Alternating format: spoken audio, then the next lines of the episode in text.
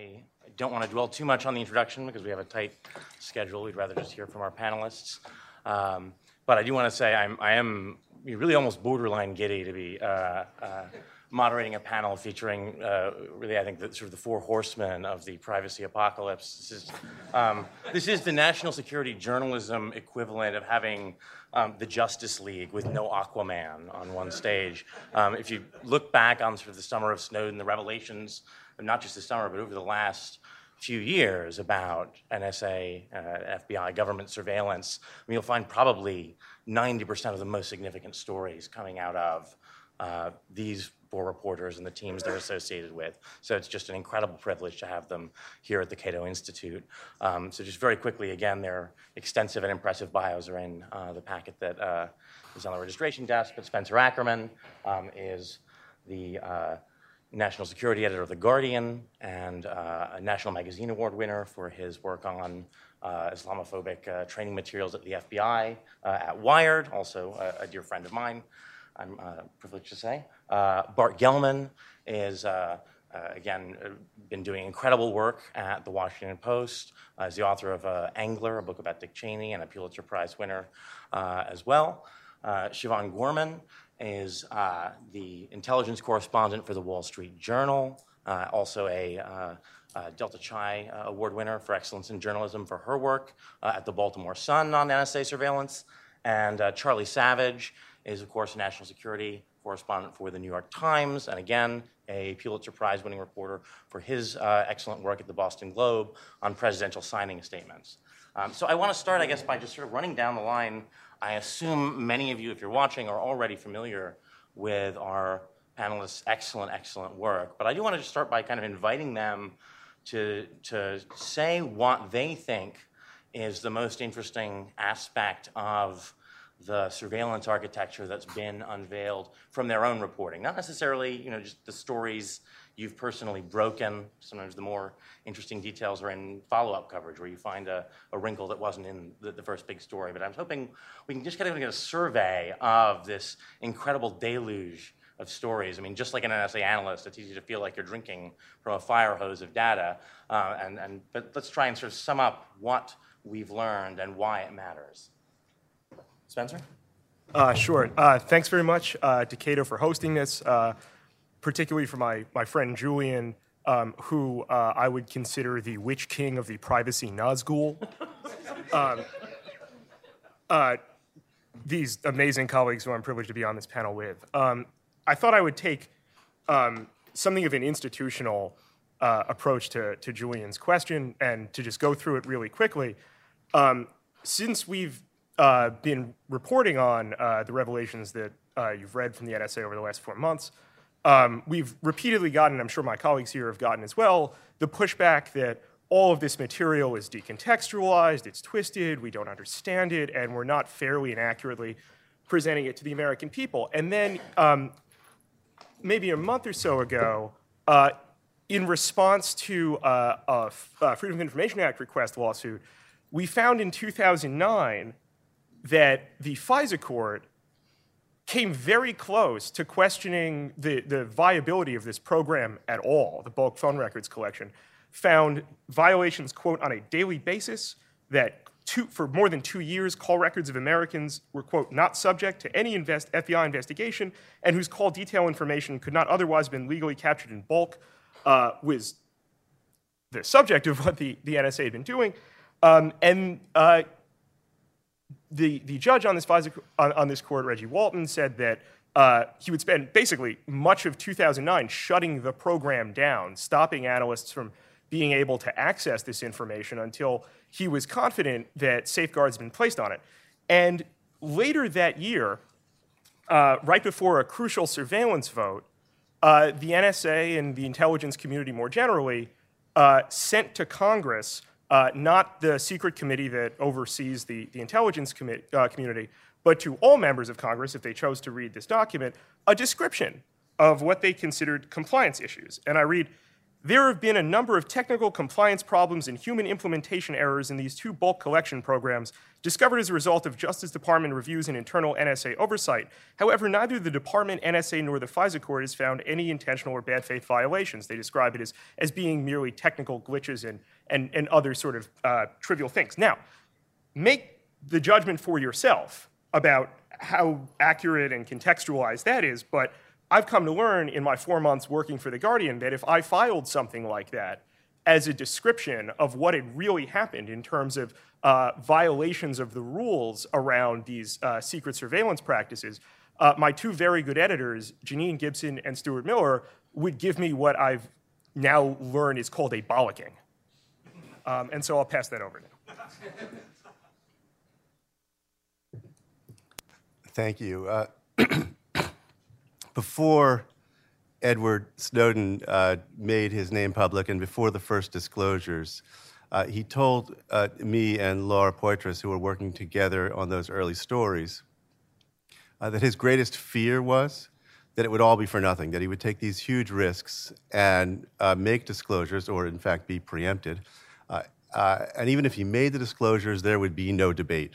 That it would be a sensation for a day or two, it would focus on the terrible security breach and those awful leakers, uh, and the debate would move on. Uh, I would have to say that uh, Snowden succeeded beyond his wildest dreams and uh, uh, behind, beyond any reasonable expectation in prompting a national and international debate over the boundaries of surveillance in democratic society. Uh, 12 years after 9 11, uh, the American people have been demonstrated uh, finally to be prepared to have that conversation.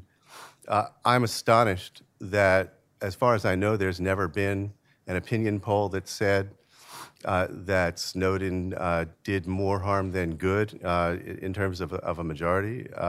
and I'm astonished at how far the political institutions and the commercial markets have responded, both in ways that Senator uh, Wyden described. And what this reflects is that uh, for some years now, we have increasingly been living behind one way mirrors in which we are more and more transparent to our government and, by the way, to the private sector, uh, and they are more and more opaque to us. Uh, and the lack of transparency uh, has greatly inhibited in ways that everyone would be familiar with uh, when you think about either uh, political markets or economic ones. They, they, they, have, they have broken the markets. There was no market for privacy. You could not shop, for example, among major internet or email providers uh, for privacy because it was substantially not possible to find out exactly what they did with your information, even if you were the kind of person who read through all those terms of service. And the uh, and likewise, uh, in the political system, it simply was not possible to know, the, uh, if, as a member of public, and barely possible as a member of Congress to know what the NSA was doing. Uh, and I, I, would say actually not possible uh, as a member of Congress, even because the you know, you're talking about the the secret work of tens of thousands of people uh, versus uh, the sort of the, basically the the part-time work of members of Congress who have lots of other responsibilities and relatively speaking, very, very small staffs, uh, which even if cleared, uh, can't possibly look at everything. I mean, just as one example, the, uh, the black budget, the secret intelligence budget of the U.S. intelligence community, which had not been revealed in 70, its, 70 years uh, of its existence, uh, ran to thousands of pages of dense, dense technical uh, and operational prose with uh, uh, there, there are, I don't know, maybe half a dozen staffers uh, whose job at, at, at peak uh, budget review time is to uh, go through that. You can imagine what the limitations are. Uh, I think what you've seen is that you know, it's one, yet another demonstration that unaccountable, in a practical way, secret power always leads not so much to corruption, because that's not what I'm seeing here, uh, as, as to uh, a sort of a lack of balance, that well meaning people doing what they see as their jobs to protect you cross lines that, if you knew about them, you would not want them to cross, or at least that they ought to be subject to debate. I mean, uh, Michael Kinsley famously uh, says uh, in most of these cases, the scandal is not what's illegal. Uh, the, the, uh, the, the thing that ought to be debated is what's happening formally, lawfully, behind closed doors. Uh, you know, at the Aspen Security Forum in July, about a month into this thing, by an I would prefer to say an act of God, I'd been chosen months earlier to chair a uh, panel like this with two former directors of national intelligence who were therefore my captives on the stage for an hour uh, and, uh, and had to address all this stuff. And the atmosphere in the room and, and among the several hundred attendees who were very senior figures in general in the national security establishment was bafflement. You know, how, how can it be? that, uh, that we're being accused of misbehavior. Why don't the American people trust us? We're obviously working on their behalf. Uh, and I think they genuinely, uh, they genuinely felt that way, and they believed that people like uh, Senator Wyden had already lost the political debate when they tried to amend the FISA Amendments Act to, to change it to limit some of the behavior that he was talking about. Uh, and what I'm saying is that with the disclosure of documents and with the reporting that that has enabled, uh, because not all of it is coming from documents. I mean, you have, you have, for example, on this panel just this week, uh, Sh- Siobhan Gorman has, has done remarkable work on the uh, what's actually happening at, at the NSA's uh, Utah facilities, and that's based on interviews uh, and documents, but not from Snowden. You're having a, a kind of a rebirth of enterprise reporting on surveillance. and, and I want to talk a little bit more about another piece, sort of two other pieces of the transparency point.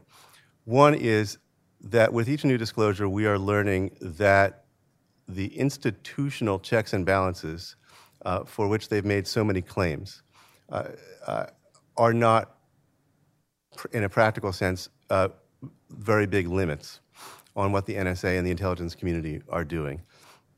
Uh, the, uh, the chief judge of the FISA court, or successive chief judges, uh, have given two on the record interviews in the history of the court, both as it happens to my colleague Carol Leonnig. And the most recent one, which accompanied my story on uh, thousands of NSA violations of its own rules. In the most recent one, uh, Chief Judge Reggie Walton told Carol uh, that the court has no independent power to investigate what the NSA is doing. It relies entirely on what the government tells the court. Uh, and he, he, he, also said that he doesn't have uh, uh, the technological support to understand in any full sense what the NSA is doing. It has to rely on the representations of the government about what things mean. Uh, it's also the case that even in the you know, recently famous 2009 uh, FISA court decision, which we've been hearing about today, which found systematic violation of court orders which is about as serious a thing as you can get. First of all, no one was held accountable for those violations. Second of all, the same opinion substantially expanded the NSA's power, which is a much less noticed feature of that opinion. Uh, first of all, the court granted the NSA's uh, request to change the way it, uh, it starts counting the time period during which it can hold on to uh, the records collected about Americans uh, from five to uh, up to six years. Uh, and they keep talking about five years, but it's, it's five years from the expiration of each year's order allowing the collection. So, not five years from the date of collection. So, anything collected early in the period of that order gets held six years. No one happens to mention that.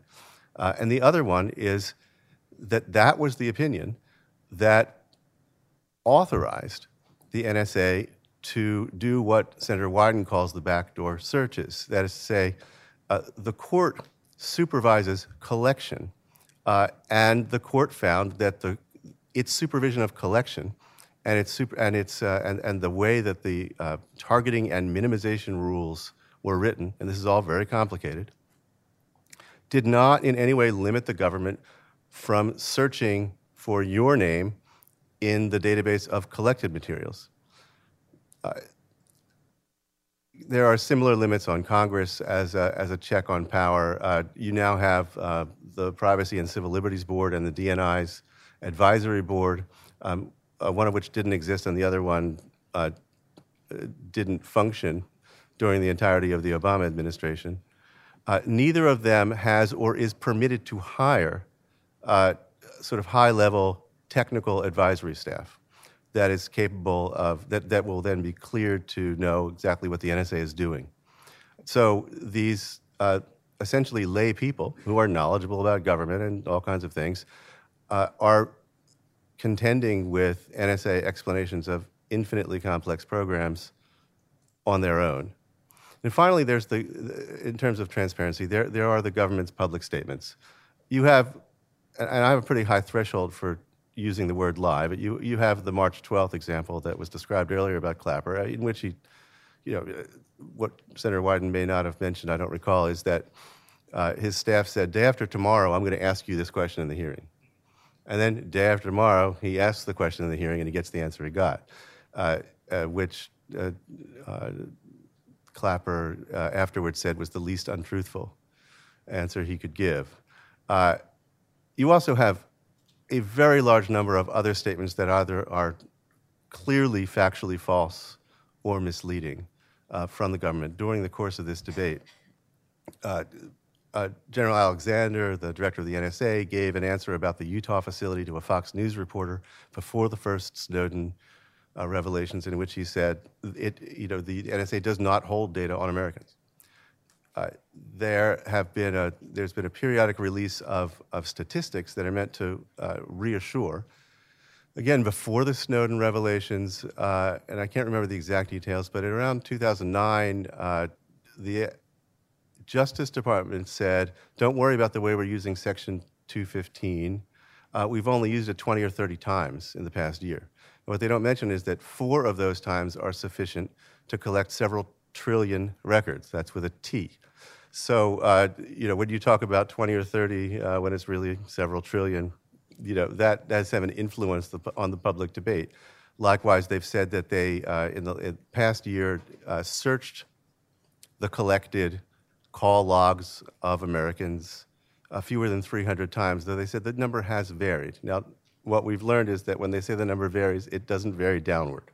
Uh, that in, uh, in previous years, uh, the 300 figure compared to several tens of thousands uh, on the one hand, and that because of the way they use that data, which is contact chaining, which is looking at not only who you called, but who the people you called called and who those people called, uh, 300 uh, can, by fairly conservative estimates, get you out to over a million uh, that I say uh, more than a million people have their records examined and their network, their networks of associates mapped uh, when you start the query uh, with 300. Uh, for the same reason that famously six degrees of separation are sufficient to connect anyone to anyone else on the planet. It's an exponential figure.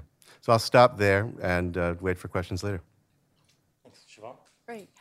Well, it's um, it's been a remarkable several months, really, and I must confess that having tracked this issue now for quite a few years, I was initially quite surprised that it gained so much currency because, I mean, we watched this debate before in uh, 2005 and 2006, and uh, essentially what started out as congressional outrage basically resulted in Congress expanding NSA surveillance powers uh, in 2008, and then the issue had basically just been dormant for uh, about five years. And um, it's so it's been really interesting to me that this moment is different for a number of reasons. Um, the most obvious is that certainly more time has passed since 9 11. Uh, there are more concerns about other types of issues, domestic issues, uh, the economy, et cetera. Um, and even the president uh, has talked about sort of contemplating a time when there isn't a war with Al Qaeda. Um, but that's also kind of um, hit at a time when there's this growing distrust of government. And I think that sort of that confluence of events um, may be at least part of the explanation as to why um, this issue has gained so much currency, uh, particularly with all of these other major issues going on in, in the world, and why it's had so much staying power. Um, I also think that a piece of it has to do with, um, you know, a real component of transparency, which is uh, the difference this time with a number of the stories that, that have stemmed from, from the Snowden disclosures is that we're actually seeing documents. I mean, the, the phone call record program wasn't unknown. It was reported by USA Today in 2006. But actually seeing a FISA court order um, can tell you a lot more about the parameters of the program. Um, it may not tell you everything, and there's still some mysteries. It's, it remains mysterious to me um, you know, sort of the decision-making process, at least, that went into why NSA would require uh, a broad collection uh, from Verizon that, that could certainly include cell phone location data, and yet NSA still says that they choose not to do that. Um, and, and I think that that's obviously something that Senator Wyden is, is asking about as well. Um, We've also seen, I think, as, as Bart has mentioned, that the Snowden revelations have kind of shaken the trees. I mean, it's certainly we've seen quite a bit of information come from the documents uh, that, that he's shared with reporters. Um, but, you know, it's also, um, you know, prompted other types of, of reporting down, down other avenues. Certainly, Charlie's done a lot of that as well. Um, and uh, I think, uh, at least equally importantly, it has forced government disclosures about a lot of things that we would not have otherwise known about, probably not even from the Snowden revelations. And a lot of people have referred to the 2009 uh, FISA court um, uh, rulings, and that's exactly sort of what I have in mind. Um, and in fact, I, I, think that those rulings really reinforce um, a storyline that hasn't been as as focused on as much, um, which is that. NSA is obviously an extraordinarily potent uh, surveillance organization, but what we've seen both in some of these FISA court rulings that really call into question NSA's management of these programs, um, as well as additional reporting, is that NSA's uh, sort of stewardship and, and, management of these enormous um, uh, surveillance powers uh, is is not always done properly. Um, and you know, NSA's main defense into in, as to why these things aren't necessarily managed properly is that they don't understand it well enough. Um, and so you know that i think that that, that starts to raise a lot of questions and, and you almost get to a point where you say well i mean has nsa become too big to fail? Um, you know i mean it's it's a giant organization a giant budget with with giant powers. Um, and you know as, as as bart was referring to you know you even look through some of these uh, fisa court decisions where they're really um, you know weighing the fact that they're extraordinarily angry with nsa for uh, mismanaging these things and at the same time um, you know struggling with the notion of well we can't really shut this down. What do we do? Um, and you know, I mean, in the in the wake of these revelations, I found myself talking again with um, with sources about uh, domestic activities that were causing concern, um, and you know, with with a little digging, um, learned that, for example, uh, you know, the, the NSA was tapping the U.S. internet backbone in a, in a rather extraordinary way. I mean, it had created sort of this multi-stage process where it has relationships with uh, telecommunication, U.S. telecommunications companies that basically give their surveillance system coverage of 75% of the U.S. Now, that doesn't mean NSA is looking at all of that traffic, but they can ask the telecommunications companies to do a first set of filtering and pass a bunch of information on to them, and then they can do another cut.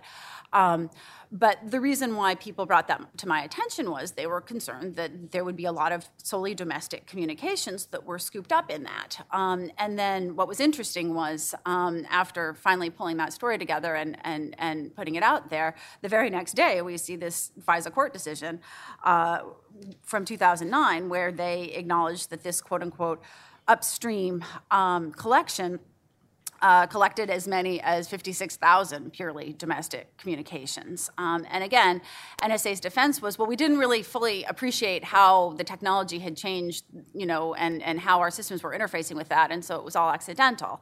Um, and, and I don't know, I mean, not understanding your own systems is a pretty odd defense. Um, not not long after that, um, you know, we saw another set of FISA court documents released, um, where again the defense was, well, we didn't realize that uh, we weren't we weren't uh, properly explaining to the court the way that the phone record program was working. Um, and of course, when the court finally understood how it was working, they were pretty upset to learn that you know a lot of the numbers against which initial searches were being done weren't fully vetted for sort of you know being sufficiently uh, suspicious and warranting uh, further investigation. Um, and uh, you know, then this week we, we we did a story that found that NSA's stewardship of the its own sort of prized possession, this Utah data center, um, you know, was beset by management problems and having electrical failures. So that they're having, I mean, it's been it's been a year since um, it, they were supposed to already be starting to to plug in their computers there,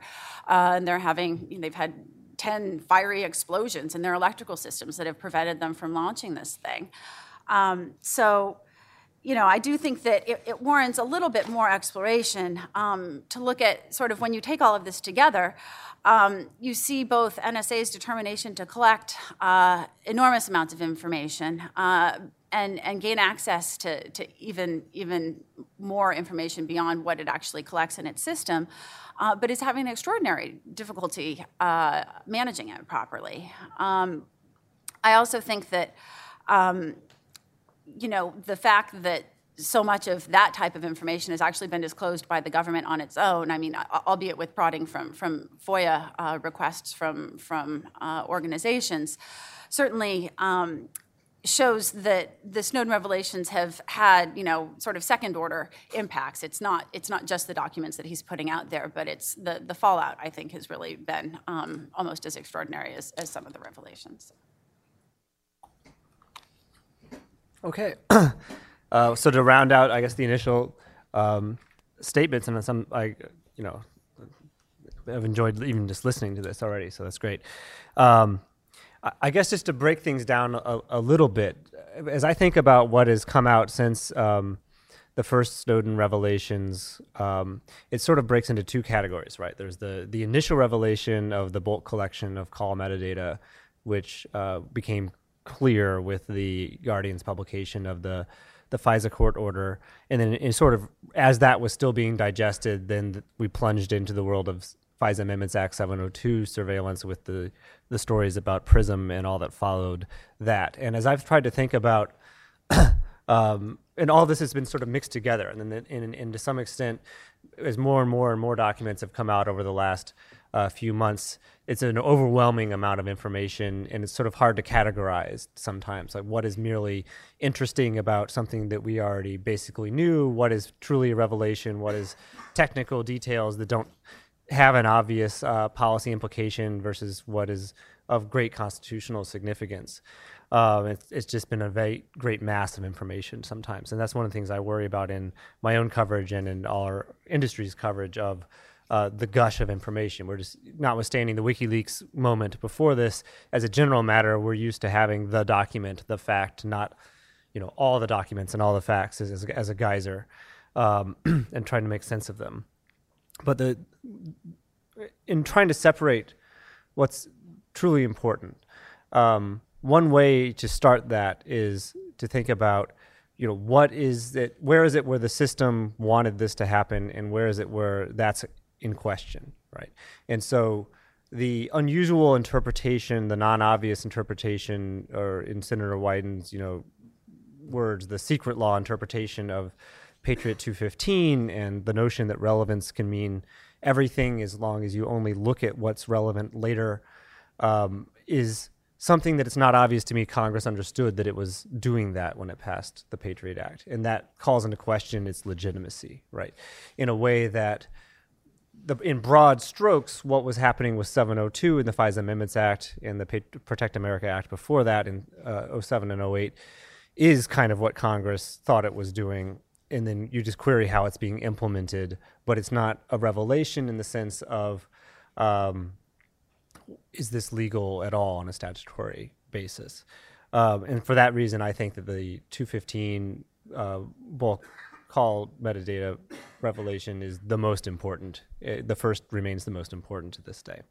Uh, but that said, there's there's there's a place in the 702 world in particular um, where I think there's also that question of did Congress understand it was doing this right? So Congress wanted to say that surveillance targeted at someone who's not a citizen, who's overseas uh, for foreign intelligence purposes, does not require a warrant, even if it's taking place inside the United States, because that's never how FISA worked before, and the fact that telecommunications networks grew up so that it was increasingly easier or even only possible to do that kind of foreign collection on U.S. soil didn't mean that they wanted warrants to apply in that situation.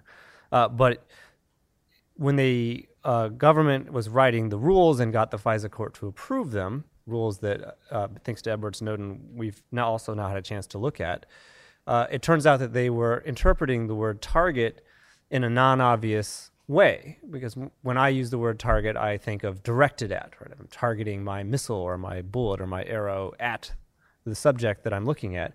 And they certainly are targeting in term in that sense most of the time when they're going up on the email account or the phone number of someone who's overseas. And sometimes an American might communicate with that person, and as a result, that the American's communications would be collected without a warrant. Um, but the targeting was overseas. But it turns out that also they got the FISA court to approve uh, the about the target search.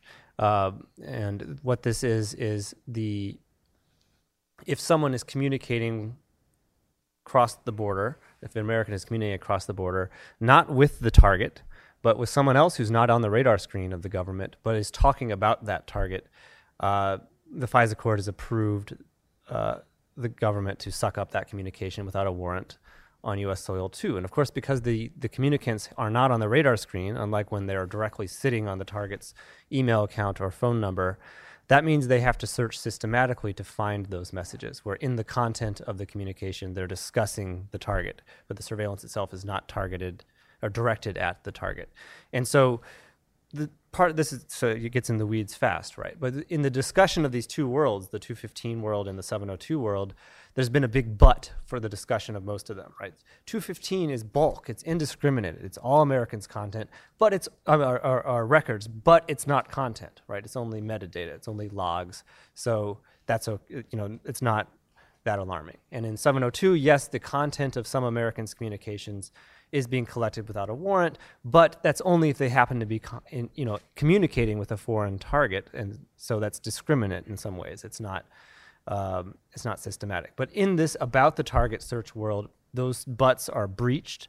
They are so the revelation is uh, bulk content searching of Americans' international messages without a warrant on U.S. soil in a systematic way. And it's just an example, it's the one that I'm more familiar with, but it's an example of the ways in which things that look like clean categories or clean words where we all understand what they mean, words like collect, words like target, uh, increasingly slip through our fingers uh, in, in a way we see now more clearly than maybe three or four months ago before the Snowden revelations. Even now, you, you, you hear members of Congress complaining repeatedly.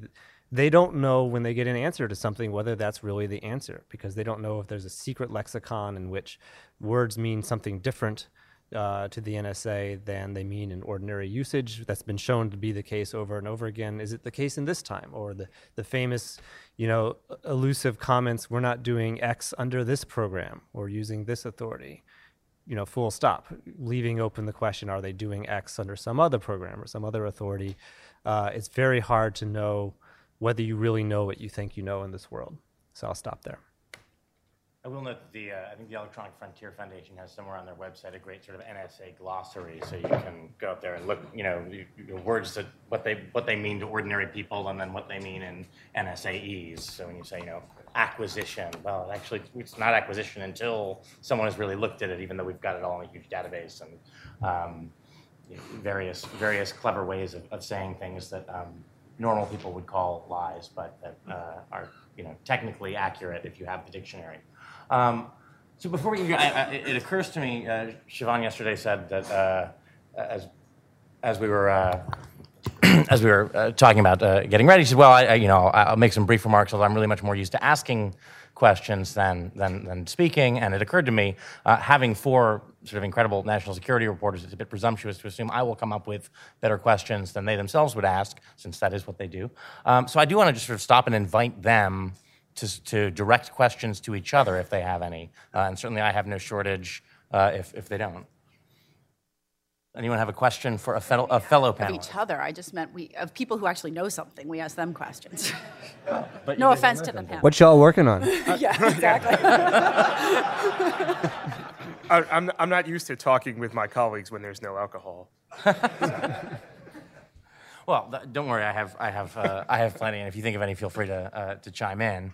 Um, so let me just actually follow up on, on uh, some of the stories that I found most interesting. Um, so obviously, this is, I guess, primarily for, for uh, Bart and also Spencer. So one of the very earliest stories uh, to come out right after the Verizon store, uh, bulk order story was uh, an expose on PRISM, sort of in, in the Washington Post, and then very quickly also in the Guardian, um, which is the program under FISA 702, the kind of bulk surveillance program uh, targeting international uh, intelligence targets that works through partnerships with basically all of the major uh, tech platforms uh, to get access to both stored and, uh, and real time content. And we've learned a lot less, in, in some sense, about that program than we have about. Uh, about the bulk call records program. There was an initial dispute about whether this program involved direct access to these companies' servers or something more to say whether the government actually had uh, kind of total total access to everything there, or whether there was some kind of sandbox that they had more limited access to. Um, it later uh, began to come out that this this partnership may also have involved re-architecting, at least on the part of Microsoft, um, to enable Skype, which people widely believe to be secure, encrypted end to end, so that in fact it would be less secure, so that it could be intercepted. Uh, and so I, I guess I wanted to follow up there and say, how has your understanding of what PRISM is and what its significance is evolved since that initial story? Well, there are a couple of things I would point out about uh, Prism, and uh, here's a, a bit of the uh, the inside story. Uh, it's the practice of the Washington Post to talk to the government about uh, information that we obtain before we publish it, if it's uh, sensitive material. So I had long conversations with the government before our story ran, and there were certain things in the Prism slides that were probably indiscreetly included and unnecessary to the purpose of the briefing, and that that that uh, I think raised quite legitimate security concerns. Uh, and we qu- quickly agreed that that would not be in the story, and it turns out the Guardian made substantially identical decisions without any mutual consultation. Uh, but the thing that the government most wanted us to remove was the names of the nine companies. And the, the argument, roughly speaking, was uh, that we will, we will lose cooperation from companies um, if you expose them in this way. And my reply was, that's why we uh, expose them, not, not, not, in, not in order to cause a certain result or to lose their cooperation, but if the harm that you are describing consists of uh, reputational or business damage uh, to a company because the public doesn't like what it's doing or you're doing, that, that's the accountability that we're supposed to be promoting. Uh, and what you've seen is uh, that companies that previously had very little incentive to fight for disclosure uh, because uh, you know it was it wasn't their information that was being collected and because there was no market pressure are now because they're suffering business damage and reputational harm pushing very very hard uh, in public debate and in, in lawsuits to disclose more about how the collection program works and what they're disclosing and what they're not disclosing and what the process is, all of which, under uh, the uh, current FISA orders, they're not allowed to talk about. And so, what you've seen is some disclosure leads to uh, market based forces uh, that promotes more disclosure. I, I'll stop there. I want to monopolize this. Yeah, I want to jump in on, on that point that you made, Bart, because uh, the market question of this is really a tremendous one and will probably um, have some implication uh, for when uh, the courts, possibly even including the Supreme Court, ultimately take up the question of, uh, in a different context, not on Prism, but on, on, a, on the bulk phone records collection program, whether there is in bulk a reasonable expectation of privacy around metadata as opposed to around content, because right now uh, they're relying on, on a, a late 70s case called Smith v. Maryland, which is not really factually uh, comparable to, to what we are seeing, but is still nevertheless legally controlling. We did a follow up story on Prism uh, that, that focused substantially on the NSA's relationship with Microsoft and then and Skype, which Microsoft purchased, um, which, which went into um, a great deal about how uh, when there needed to be patches on Microsoft and Skype products, um, the NSA knew about these things, and, and, and you could see how um, tools and backdoors into certain things sort of could take shape about that. What's, what's really been remarkable is then subsequently seeing how the companies um, not just you know desperately want to uh, have more information disclosed uh, about you know perhaps any resistance they put up, but really how they were compelled to do this. Um, and if you look at uh, a historical document, uh, a draft inspector general's report from the NSA uh, written um, in 2009 that sort of gave, you know, Bart did a great story about this. We published the document. Um, sort of the what you might say like the NSA's internal history, or at least a version of its internal history, of, of how this variety of, of content and metadata collection programs took shape. It, it, was it used to be known under the umbrella under the umbrella Stellar Wind. Um, you found if you read into the sections um, deep into the report about the interactions with telecommunications companies, it was sort of difficult to tell which company was what, but you know people who've studied this stuff after a while could get a sense of it after the New York Times in 2005 initially published the what, what's come to be known as the you know warrantless surveillance story, um, many of those companies approached the NSA and said, "Well, now that this is you know come out here, can you come up with a mechanism to compel us to cooperate?" So basically, you, you had a sense amongst important telecommunications companies that their customers would be really upset at them if they found out that uh, their data was being used in such a way and being turned over to the government uh, without, without a warrant, without um, individual suspicion of wrongdoing, and their response was, make us do it. And now you're seeing many of, many of these companies, internet as well as telecommunications firms, trying to disclose more um, or have the government disclose more about how they were compelled. And if there is actual disclosure on this, and there are you know some cases in the FISA court where that disclosure is currently being mandated, it'll be fascinating to see what the scope of that sort of uh, compulsion was like, and if there was this kind of kabuki dance that the 2009 NSA Inspector General draft report suggests. Can I say one thing about the PRISM uh, story and sort of how my views on it have evolved in a way that I haven't seen discussed publicly. Um, so we all remember, you know, there was that first double set of stories with the portrayal that the NSA had direct access, and there's and immediately the companies pushed back and said, no, that's not true. And there seemed to be sort of this conventional wisdom form, no, that part was overstated, or the slide that it was based on was misleading in some way and I certainly shared that view that that had been you know a mistake.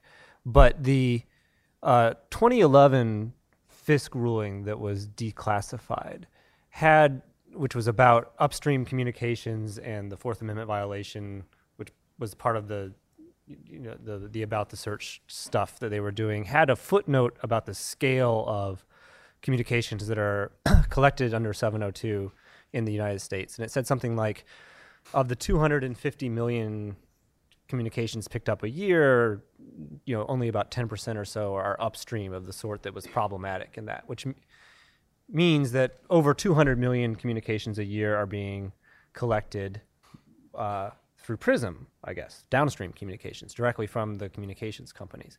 That is a huge amount of messages. And so the, it's hard for me to envision how it would work. I mean, even if you talk about, you know, there could be a thousand messages a year from one target, right? But still, 200 million. It's hard to envision that there are there's meaningful human review at the companies, and we'll see more maybe if, if they win their fight to declassify more about how this all works. And that, so this is purely speculative and should not be taken as more than that. But I don't see you know, the the fear is well NSA is just rooting around has the ability to root around indiscriminately and unfettered, and there's nothing really to stop them from abusing that power. And uh, the answer is well no there it's just like receiving any one-off request for law enforcement assistance we look at it and uh, we make sure then we reject it if it doesn't make sense but if they're sucking out 200 million a year i don't see how that how they can be checking at the company level for each target request. And so you combine that number with what was apparent from the beginning based on uh, Bart's story and, and Glenn's story, which was the, that each of these companies had specific dates in which they, quote, joined the program. And it looks like there's something more there still than this is just like any other receipt of a request for law enforcement information. But that's actually, I mean, that, that's an excellent point, right? There's, there, so obviously, if you're just complying with targeted orders for content, there's, I mean, you don't need to join a program to do that. You just need to get a court order. Um, so it, it is, it is a question what, what exactly joining entails beyond, uh, beyond just complying with court orders. Sorry, Siobhan? Just one, one small note, too. I, I have found it interesting in questioning um, government officials sort of about checks and safeguards and things like that, especially when it comes to uh, these programs, either the, the upstream one tapping the internet backbone, which is working with telecommunications companies, or the downstream ones like Prism. And they say, well, but you know, the, the general counsels at these companies also provide a check. And um, you know, I mean, I just I think that that's a, an interesting element of it that we haven't really um, fully, I guess, unpacked or appreciated as sort of the role of the general counsels in all of this, because at least to their mind, they see it as a um, some sort of significant check on it all. Yeah. Charlie made some interesting points, but since he did uh, join the collective wisdom that, uh, that the stories uh, that talked about direct access were wrong, For a while. I, I'll, I'll note that uh, uh, the Washington Post has not corrected that story. I don't believe a correction is merited. Uh, direct means has several has several meanings, and they actually vary by company. But the conceptual distinction is: um, are they collecting information in transit as it crosses, you know, the pipes of the internet uh, and having to put it back together again, or are they going uh, to the data at rest on the servers uh, at Microsoft and AOL and, and uh, Facebook and so on? Uh, so direct means that means getting the data at rest from company servers. Uh, the the point about joining the program and about the the numbers of, of, of collections and human review uh, also suggests that any, any company efforts to suggest that the, uh, the company lawyers are examining each individual data pull uh, and, uh, and assessing whether it meets uh, certain standards of uh, reasonableness or individual suspicion. That's not the way the program works. The whole point of the program is that you don't need individual suspicion, and reasonableness is, is, grant, is, is granted once a year on a programmatic level by the court. There is no court order saying, well, based on the following information, you can go get Bart's content. Uh, there are, there were um, on a given day in April, when this, these slides were presented, 45,000 selectors, which are search terms, uh, that were sent, uh, and you know, to multiple companies. Uh, and this results in you know, much larger numbers of communications being collected. There is no possibility uh, that company lawyers could be reviewing each of these in any meaningful way other than that, uh, that the mechanism of uh, data retrieval complied with the court's uh, broad general order. Uh, and finally, we do know from documents that in most cases, the government has placed government equipment on company property for the purpose of, of requesting and retrieving the information from the servers. So if you mean that uh, there's no, you know, sort of direct copper wire that goes from Fort Meade into the servers of a particular company, that is probably true. Uh, that is, I, I, would say that is true, uh, although we don't have definitive information on it. But if it's going from Fort Meade you know, to a black box on company property, which in turn is, is going into the company's server, I don't know that there's any meaningful difference. Also, I'll channel my friend uh, Kevin Bankston, uh, I see here, uh, just to note that there was this huge sort of fuss over whether, you know, what direct access meant vis-a-vis Google and Facebook and Yahoo. Um, it doesn't seem to be much question that, that they have exactly that with respect to the fiber optic pipeline of the internet backbone, and so which is which is in, in, a way a kind of huge insignificant architectural shift from you know here's a warrant, this is the content we want, to we have a big black box on the pipe and we'll get the content we think we're authorized to get. Oh, actually, sorry, there is one more important point. I think there are differences among companies. Uh, I, I, know that there are, uh, and if you think about this, these are vastly complex systems, so that you know any one of those companies uh, has more data uh, than ever existed in the history of the world uh, before a few years ago. When, when Prism started, uh, Gmail uh, was in beta. Twitter didn't exist. Facebook was still uh, had, had, graduated Harvard, even if its uh, founder hadn't. but it was still limited to university campuses. and just in that period, there's this, been this sort of unbelievable explosion of data. The systems are so complex that they require considerable company assistance or foot dragging in order to connect them up to the NSA. And I think the companies have varied in their approaches. Uh, and I, I, think Google has rightly stated that it resisted sort of fulsome cooperation more than most of the others did. That's, an interesting thing to contemplate, which is given the joining dates, these are often services that have been built from a very early phase in their development at, with participation with NSA in mind. Just before we throw to audience questions, um, I, I do want to just stop and sort of contemplate the effect of the surveillance architecture on the practice of journalism itself.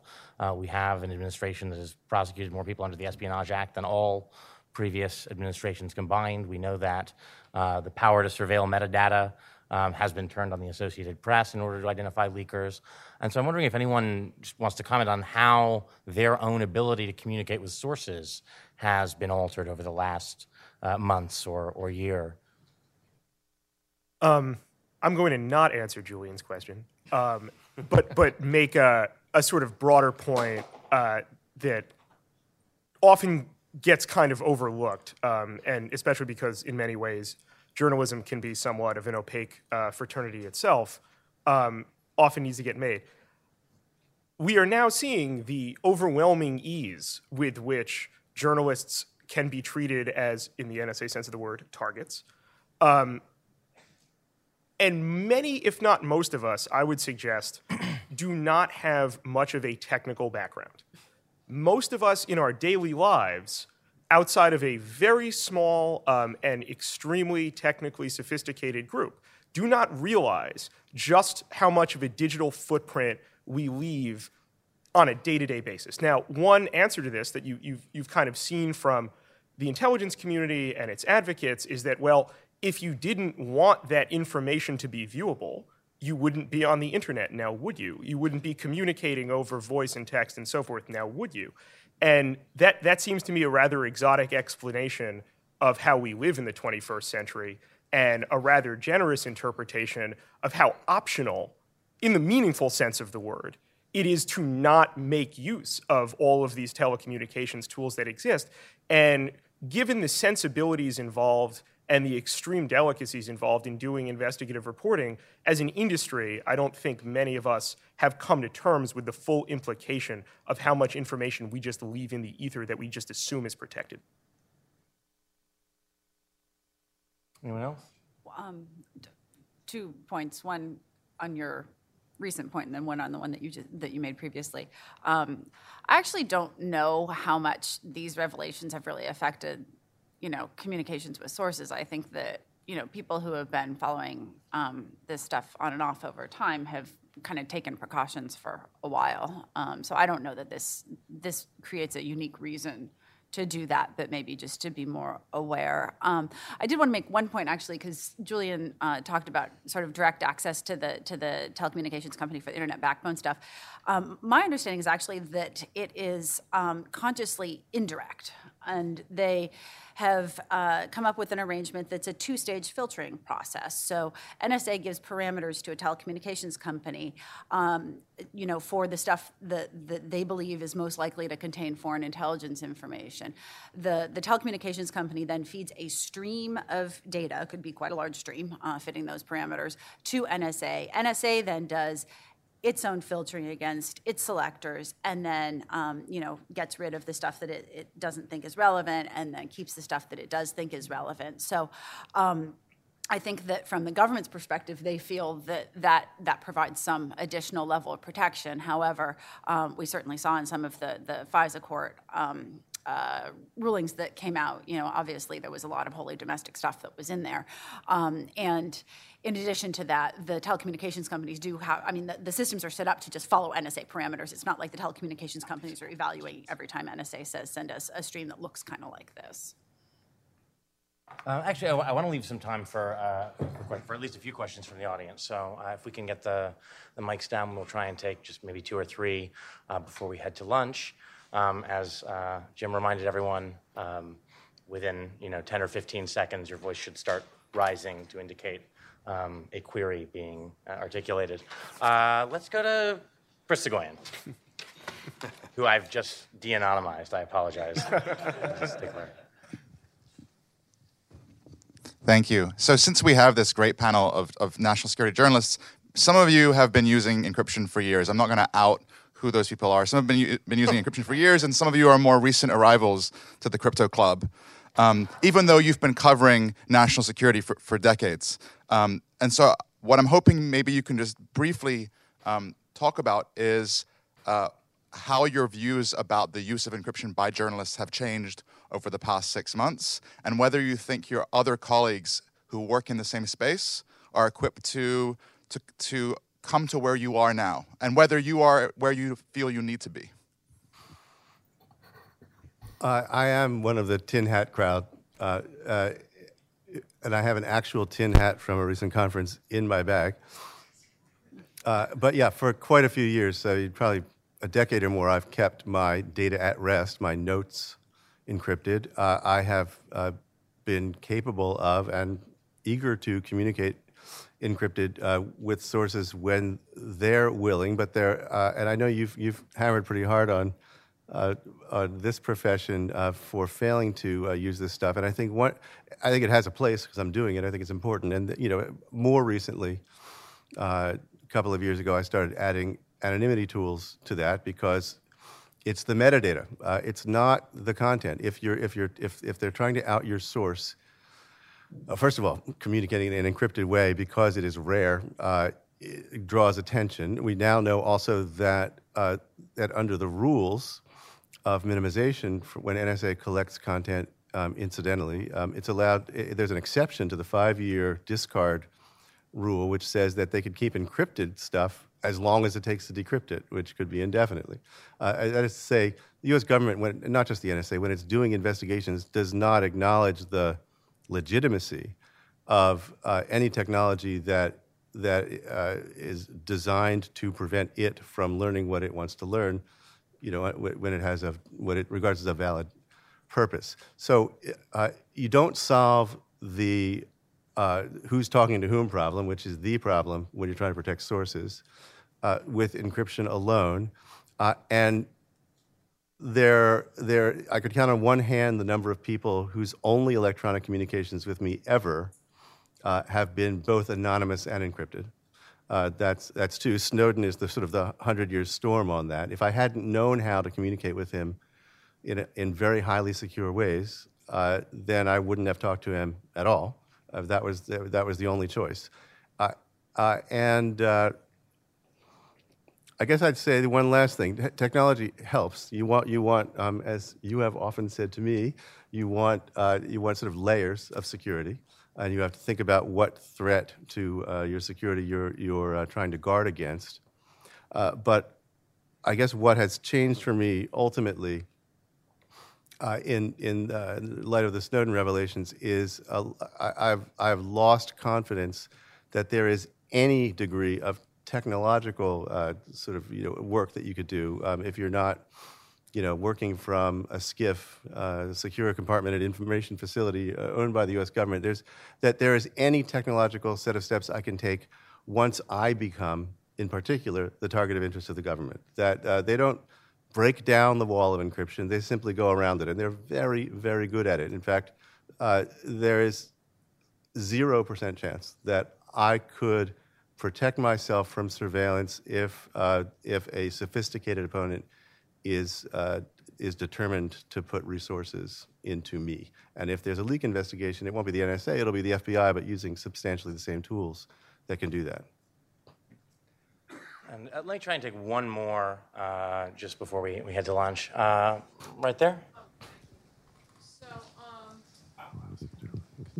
Um, hi, thanks. Uh, my name is Andrea Pasoris, and I'm a Wall Street bank analyst. Um, so um, this is a little hardball. Um, uh, and and I don't know that Eamon Javers is somebody that either you're acquainted with, but uh, and as an investigative journalist, I mean me, but he's he's attempted, I think, in the past to come out, um, you know, with stories f- from whistleblowers. There are a few of us who've, you know, been under the heavy hand of the NSA for a while and have attempted to get some kind of pushback against him. But as Mr. Gellman admitted, that there's even if yourselves are targeted, and so. Um, you know what kind of research do you do when um, there's a significant the black ops budget was uh, disclosed by catherine austin fitts when she found it um, during the bush administration but i think she's been public for about 15 years with the black operations budget granted that was on um, drug run cia drug running um, but there's lots of other ways that darpa and these other kind of spending. So what kind of research do you folks do and or how do you thwart or how do you handle the oppression and the heavy hand of the nsa um, attempting to um, impede or um, thwart uh, you people from coming out with these stories? I mean they've surfaced time and again and now we're finally getting traction. Took snowden who was at cia and nsa to come out on this.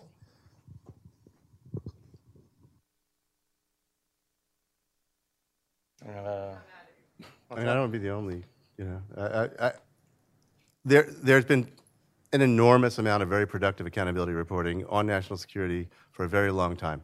Uh, and uh, without a Snowden, we found out about uh, warrantless surveillance. We found out about uh, CIA secret prisons. We found out about uh, about torture. We found out about you know, sort of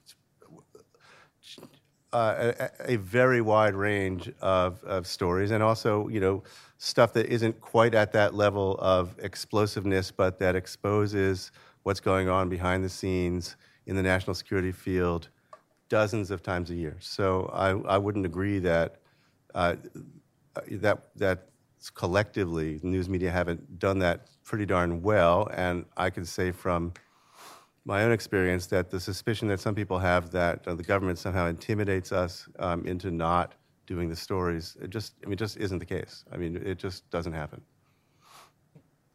well, thank you again. Please thank our panelists and uh, join us for lunch and uh, remarks from Justin Amash.